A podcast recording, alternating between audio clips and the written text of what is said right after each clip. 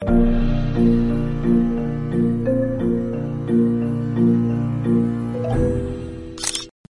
ezek az idősek viszont a tornácon ülve annyira a jelenben vannak, és meglátják a saját környezetükben a szépet, és szerintem valahogy ezt úgy érdemes eltanulni tőlük, hogy megtanuljunk mondjuk örülni annak, ami van, abban megtalálni a szépet, és nem mindig valami új ingert keresni, valami újra vágyni, vagy egyszerűen csak így megtanulni értékelni azt, ami elérhető számunkra. Ez itt a Szabad Európa podcastja, a Selfie. Eheti vendégünk Mohos Zsófia, a Görbeország projekt alkotója, fotósa. Szeretettel köszöntünk a stúdióban. Köszönöm szépen a meghívást. Mi ez a Görbeország projekt? Néhány szóban összefoglalnád, de talán nem mindenki hallott róla. Hát ezt a szót, hogy Görbeország, ezt én Mixet Kálmántól kölcsönöztem, aki ugye Nógrádban született, és ő nevezte így a szülőföldjét, Palócföldet, és én a nagymamám révén kötődöm ide, nagyon sok időt töltöttem egy Kisecset nevű faluban, Nógrád megyében, ami hát egy zsákfalu, 150 lakosa van, és az én gyerekkoromban még egy nagyon élő falu volt. Nagyon sok állat volt, traktor, bárányok, nagyon ö, élő falu volt, és ö, amikor így ö, ilyen tinédzser korba kerültem, és elkezdett érdekelni a fényképezés, akkor észrevettem, hogy egyre kevesebb viseletes asszony van a templomban, meg hirtelen olyan üres lett a falu, és úgy éreztem, hogy ezt így meg kellene valahogyan örökíteni, vagy valahogyan fogni, és ezért kezdtem igazából fényképezni. Most pedig uh, fotókat készítesz, de nem csak erről a településről, ha jól tudom, hanem a környékbeli településekről, amin látunk uh, hagyományos viseletet viselő uh, embereket, épületeket, és mit még? Igen, hát 2020-ban megpályáztam a Magyar Művészeti Akadémia ösztöndíját, és ezáltal jutottam el még több palóc településre, nem csak Nógredba, hanem Vajdaságba is, Kupuszinára. És valóban a fotók mellett elkezdett érdekelni az embereknek a története, mert azt vettem észre, hogy tulajdonképpen a népviselet, a bútorok, a hímzések, ezek mind az emberi léleknek tulajdonképpen a kivirágzása, mondhatjuk ilyen költőjen megfogalmazva, és és minden egyes darab mögött ott van valami történet, amit nagyon fontos lenne elmesélni, és nem csak a képeket elhozni és megmutatni a közönség számára, hanem, hanem ezeket a sorsokat, ezeket a gondolatokat is. Fényképeket készítesz, amiket a weboldalra feltöltesz, a projekt weboldalára, és még egy csomó minden mást is csinálsz, vannak kiállítások is. Hol elérhető még a, ez a sok minden, amit készítesz, illetve hogy hogyan dolgozol, ezt is meséld el. Hát a kiállításokat, ami azt illeti, nem csak Budapesten, hanem ott is szeretem megrendezni, ahol fényképezek, hogy vissza tudjam tükrözni az emberek számára, hogy milyen értékesek de éppen most Budapesten február 8-án nyílik majd a Kolta Galériában egy nagyobb önálló kiállításom, ami erről a két Balóc falu projektről szól, és készítettem egy könyvet is, aminek a címe Lélek jelenlét, ez is így azt írja le, hát egyrészt az én jelenlétemet ebben a három évben a Rimócon és Kupuszinán, másrészt ugyanezt, hogy minden, minden tárgy és minden esemény mögött az ember áll, az emberi sorsok vannak. Mit szólnak a helyiek, amikor megmutatod a kiállítást ott helyben? Hát nagyon szoktak neki örülni. Talán egy kicsit segít nekik külső szemmel vagy más szemmel nézni a saját falujukat. Több fiatal például visszajelezte számomra, hogy ők, akik ezt ugye természetesnek veszik, mert belenőttek, hogy kiskoruktól fogva viseletbe kell öltözni minden egyházi ünnepen, vagy minden eseményen. Nem biztos, hogy úgy értékelték, mint amikor valaki odament, és készített egy kiállítást, egy könyvet, és, és azt látják, hogy nagyon sok ember szeretne kapcsolódni, és érdeklődik ez iránt a világ iránt, és, és ez igazából így nekik is egy jó visszajelzés, hogy milyen értékes az, hogy ők még a hagyományban élnek, és hogy ezt nagyon fontos tovább őrizni és továbbadni. És élnek is, tehát valóban vannak, még nyilván a képeinen látom, hogy vannak emberek, akik viselik ezeket az öltözeteket, de hát nyilván nem csak a fotózás kedvéért veszik fel, és hogy csak idősek hordják el, milyen alkalmakkor, és hányan lehetnek, akik még a mai napig hordják ezeket a ruhákat. Hát azt hiszem, hogy nagyon kevesen. Akik a mindennapjukat viseletben töltik, ők jellemzően a 80-90 fölötti korosztály, akik ugye legtöbbször mondjuk az utcán nem is járnak, tehát csak otthon lehet őket megtalálni, úgyhogy így a viseletes asszonyok látványa igazából kezd így eltűnni. És, Már ott is. Igen, igen. Azért a templomban, meg boltban, meg orvoshoz még lehet látni őket menni, de szerintem nagyon szép az, hogy, hogy ezekben a falvakban a fiatalok nem egy előadás, vagy, egy, vagy a turisták kedvéért öltöznek fel, hanem a, a maguk örömére vagy a, ami nekem most például legutóbbi élményem, hogy hollókőben ugye azért sokszor a turisták miatt történnek az események, de karácsonykor a 110 éves Betlehemmel mentek betlehemezni a hollókői fiatalok, és erről ez, ezt önmaguk kedvéért élik meg, nem azért, hogy egy közönség lássa, nem azért, hogy, hogy megmutassák valakinek, hanem a maguk örömére, és én mindig ezeket az eseményeket és ezeket az embereket keresem, akik a hagyományban élnek, nem csak őr, őriznek egy lángot, hanem, hanem éltetik is és táplálják tovább. Milyen értékeket találtál? Azt mondod, értékeket képviselnek ezek az öltözetek, a hagyományok, hogy szerinted mik ezek az értékek, és hogyan fogadják a korosztályod beliek például ezeket? Igazából ez számomra is egy ilyen önismereti utazás volt ez az elmúlt három év, amikor nagyon sok idős embert megismertem, és, és 90 évesek társaságában tölteni órákat, az, az egy ilyen emberi tempóra így le. Nem szeretem ezt mondani, hogy lelassít, mert valójában az a, az a jó tempó szerintem, amiben ők élnek, és mi vagyunk felgyorsulva ehhez képest, és és képes vagyok most már talán én is sokkal inkább a, a jelenlétre, mert ugye ebben az online digitális világban itt ülünk, de tudunk kommunikálni valakivel, aki 6000 kilométerre van innen, másik időzónában, teljesen másik térben és szinte időben is, és, és ezek az idősek viszont a, a tornácon ülve azt a, annyira a jelenben vannak, és meglátják a saját környezetükben a szépet, és szerintem valahogy valahogy ezt úgy érdemes eltanulni tőlük, hogy, hogy megtanuljunk mondjuk örülni annak, ami van, abban megtalálni a szépet, és nem mindig valami új ingert keresni, valami újra vágyni, vagy egyszerűen csak így megtanulni értékelni azt, ami elérhető számunkra.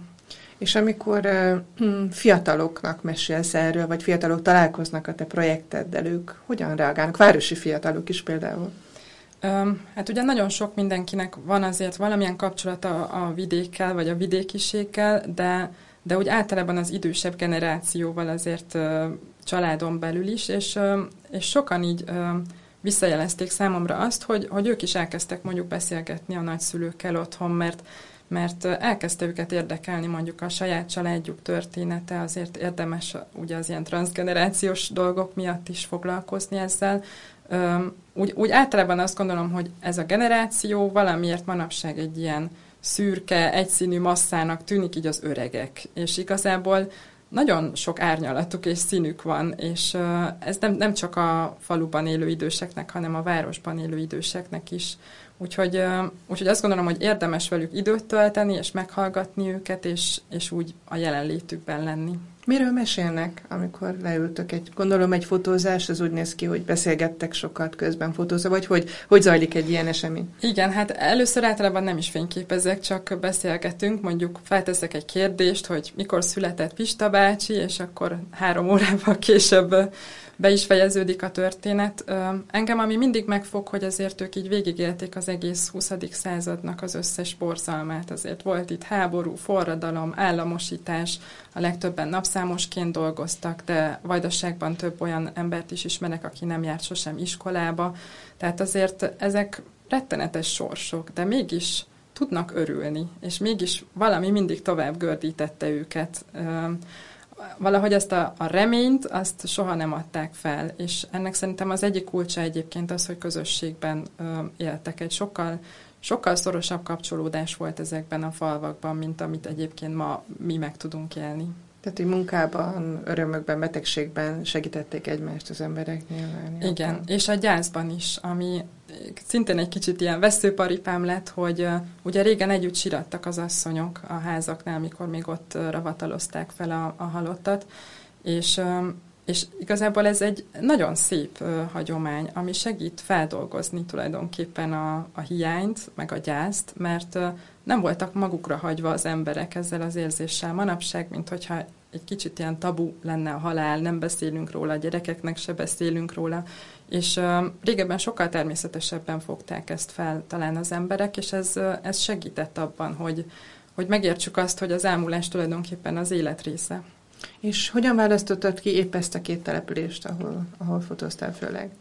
Úgy, hogy Nógrád megyén belül olyat kerestem, ahol idősek is vannak, akik viseletben vannak, de fiatalok is legyenek, akik átveszik ezeket a hagyományokat és élnek benne tovább, és ö, több települést is meglátogattam. Bementem az önkormányzatokhoz, így néha magamon is csodálkozom, hogy mikre veszem a bátorságot, de, de így nagyon vitt így az akarat.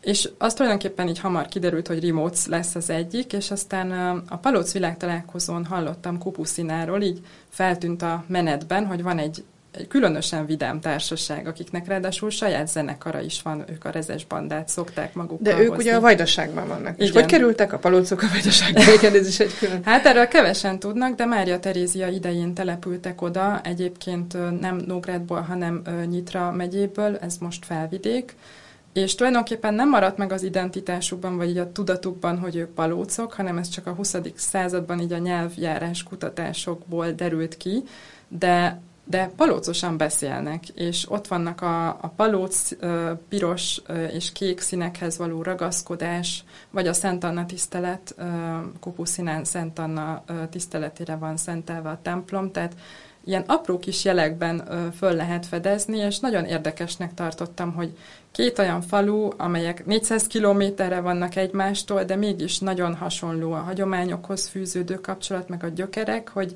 hogy ezt úgy izgalmas lenne nem is összehasonlítani, hanem így egybevetni.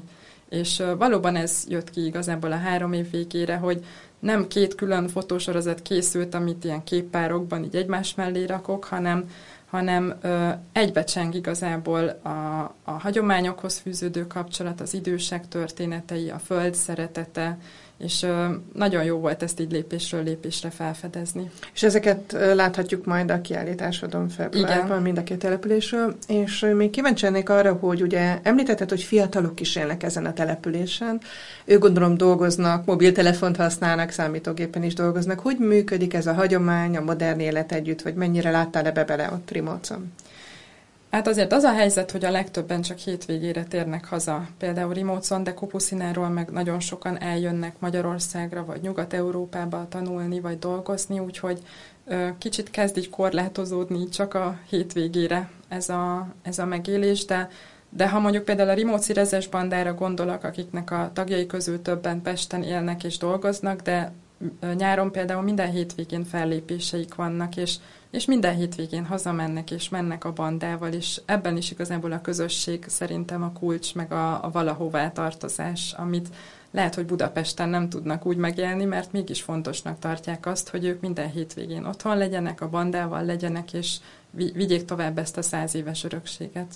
Mekkorák a települések, hány lakójuk van, azt tudod -e? Körülbelül olyan 1500 fő, de azért mind a kettő ből pont emiatt, hogy a fiatalok a munka lehetőségek miatt távol vannak, a valóban ott élők az, az sokkal kevesebb. Hm. És szerinted fenyegeti -e az elnéptelenedés például Rimócot, vagy a másik települést? Hát igen.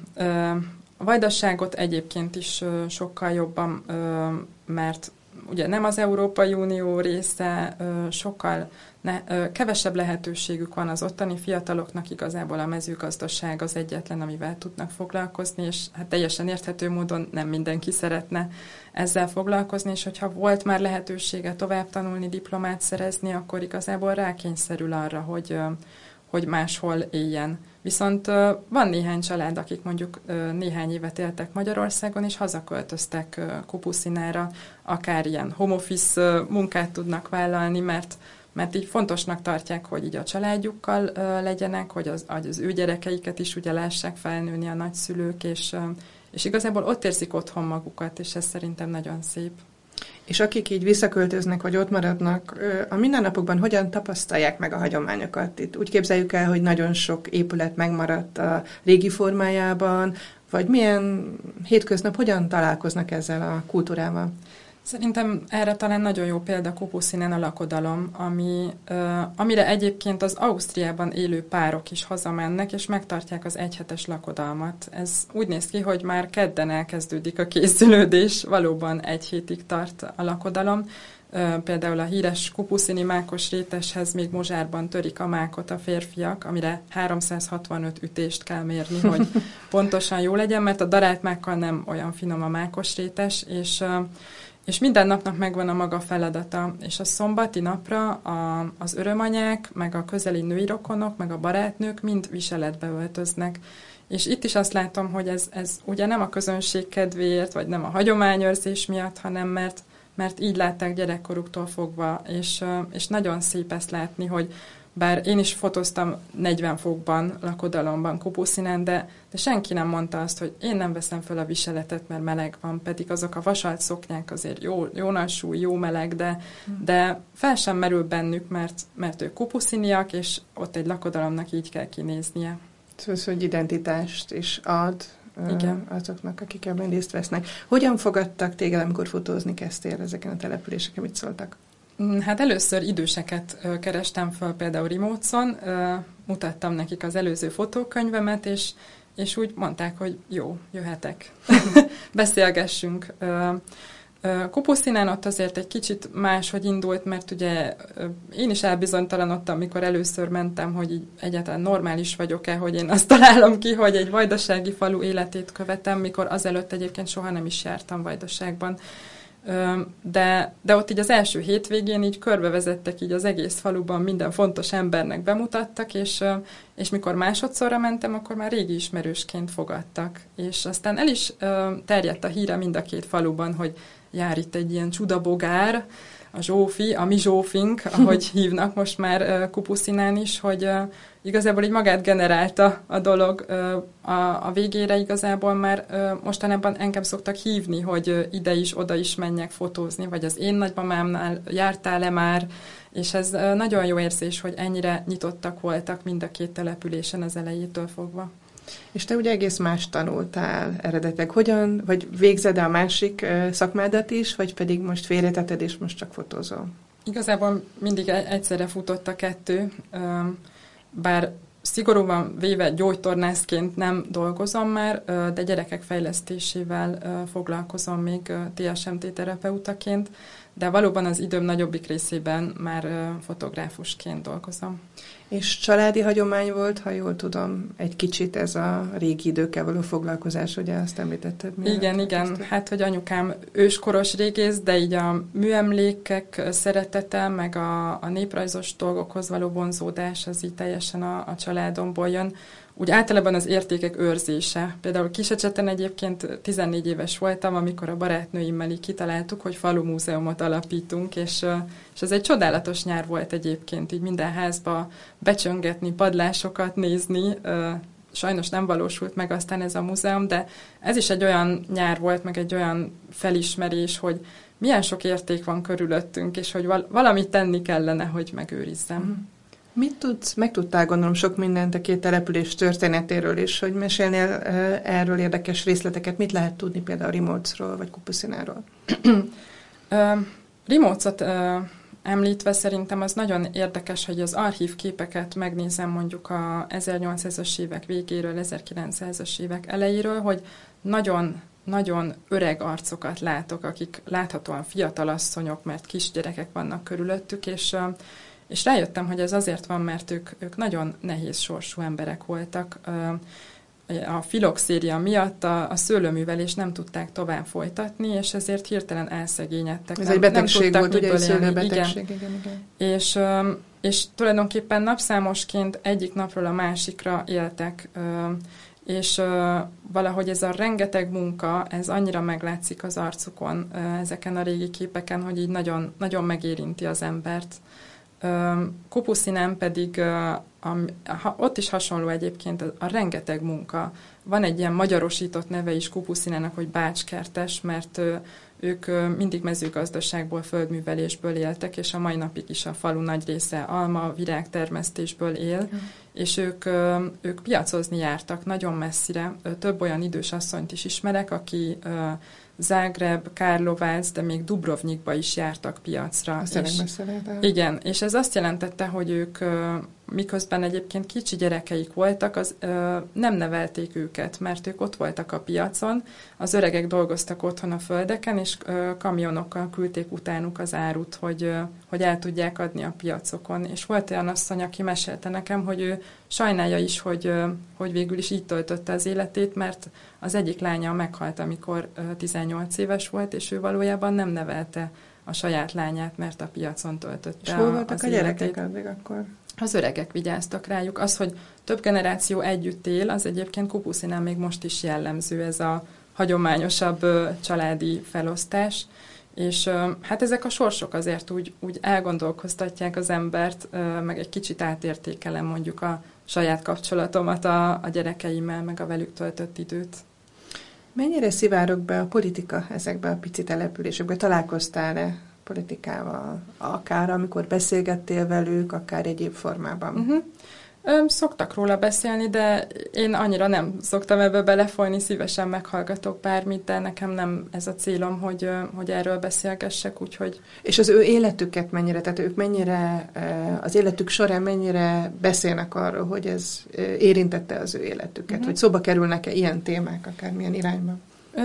igen, azért azt látom például, ha mondjuk a kupuszinára gondolok, akkor a tűzoltó szertárban egy óriási Tito arcképet láttam, ami nekem ugye a tanulmányaimból diktátor, meg ilyen negatív dolgok jutottak eszembe, és, és ők nekem azt mesélték, hogy például az ő idejében könnyű volt magyarnak lenni, meg, meg jó soruk volt tulajdonképpen, és és nagyon érdekes, hogy mindig szubjektív ez a dolog, amit mondjuk tanulunk, vagy hallunk, vagy amilyen sztereotípiáink vannak bizonyos rendszerekről, vagy emberekről, az mindig több oldalú, és szerintem ezért fontos így megvizsgálni akár mondjuk tényleg egy ilyen kis faluban élőnek a sorsát, vagy a gondolatait is, és nem csak ezeket a általános fogalmakat.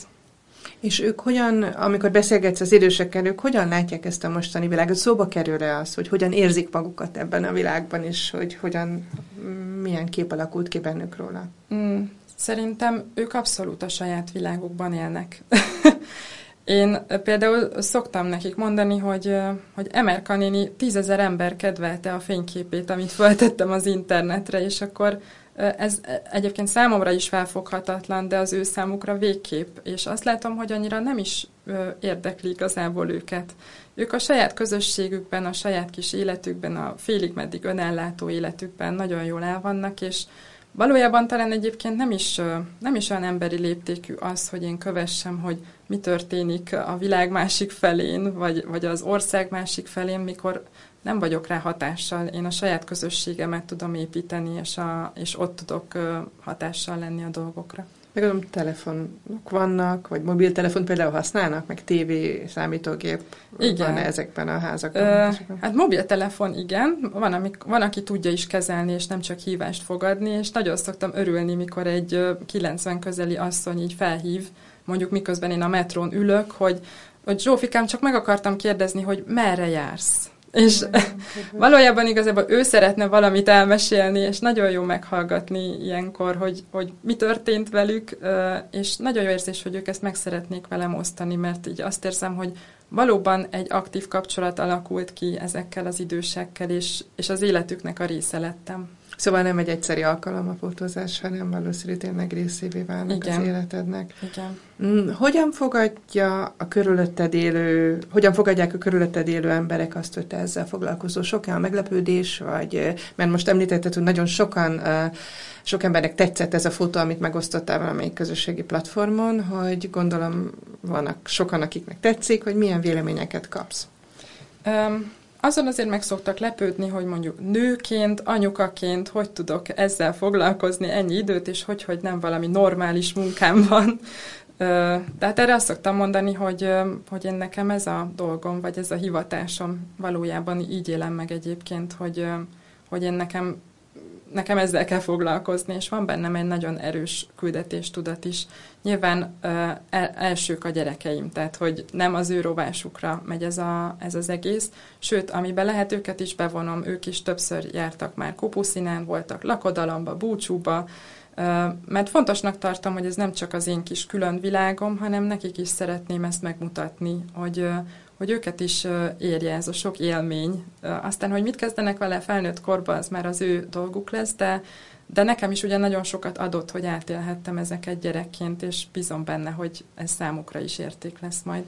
És szerinted ez az, hogy lefotózod a, ezeket a helyeket, ezeket az embereket, változtatott-e bármit az ottani közösségen? Lehet, hogy többen visszamennek, visszajárnak, vagy jobban érdeklődnek a saját hagyományaik iránt, vagy? Hmm, talán ez, hogy, hogy, hogy egy kicsit másképp tudnak rátekinteni.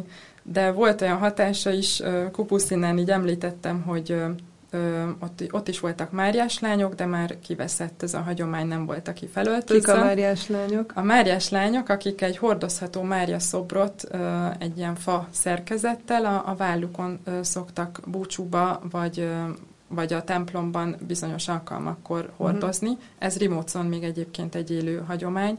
És Kupuszinen csak úgy megemlítettem valakinek, hogy olyan jó lenne felidézni, hogy valakit öltöztessünk fel, és erre a, a helyi plébános atya felújítatta gyorsan a Mária szobrot, hogy hát ha megvalósul a fotózás, akkor szép legyen. Mm. És ö, nagyon szép így látni, hogy így meddig elér ez a hatás. Ö, vagy például tavaly ősszel megrendeztük Rimócon az első Nógrádi népviseletes bált, aminek igazából pont a közösségépítés volt a célja így a, a népviselet mentén, és nagyon kíváncsi voltam, hogy így a Nógrádi településeket mennyire lehet megszólítani, és igazából várakozáson felüli lett az eredmény, mert több mint 30 településsel érkeztek népviseletben. És, Milyen korosztályú emberek? Mindenféle. Nem uh-huh. csak idősek, hanem, hanem fiatalok is. Volt, aki igazából a, az összes fajta viseletet megmutatta, a, a kislánytól a, az idős asszonyig, meg férfi viseletek is megjelentek, és Igazából én ezzel hagyományt szerettem volna teremteni ezzel a bállal, úgyhogy ezért is beszélek róla, úgyhogy ez volt az első viseletes bál, mert remélem, hogy lesz tizedik is, meg harmincadik is, mert hát nagyon jók voltak a visszajelzések arról, hogy mennyire jó volt együtt ünnepelni, és mennyire színes esemény volt ez.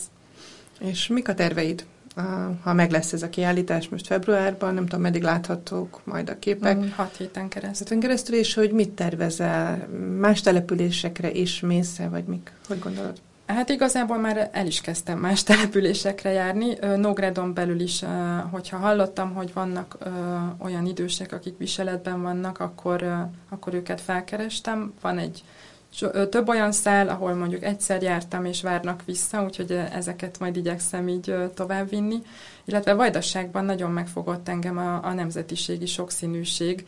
Ez is bennem is, meg így beszélgetve másokkal egy kicsit ilyen sztereotípia Vajdaságról, hogy ott szerbek és magyarok élnek, de valójában rajtuk kívül még szlovákok, ruszinuk, bunyevácok, sokácok, és mindenféle nemzetiség él, és több olyan település is van, ami egy külön kis mikrovilág, mint ahogy Kupuszina egy ilyen magyar zárvány ott Nyugat-Bácskában, a szomszédos falu Monostországot például sokácok élnek, és, és mindenhol más a viselet, más a, ugye a beszéd is, a hagyományok, úgyhogy vala, valamit ezzel is szeretnék kezdeni fotográfusként ezt a, ezt a sokszínűséget bemutatni, és egy valósabb képet adni Vajdaságról. Ez volt a Selfie, a Szabad Európa podcastja. A műsorban Mohos Zsófia fotográfussal beszélgettem. Én Horn Gabriella vagyok, köszönöm a figyelmüket.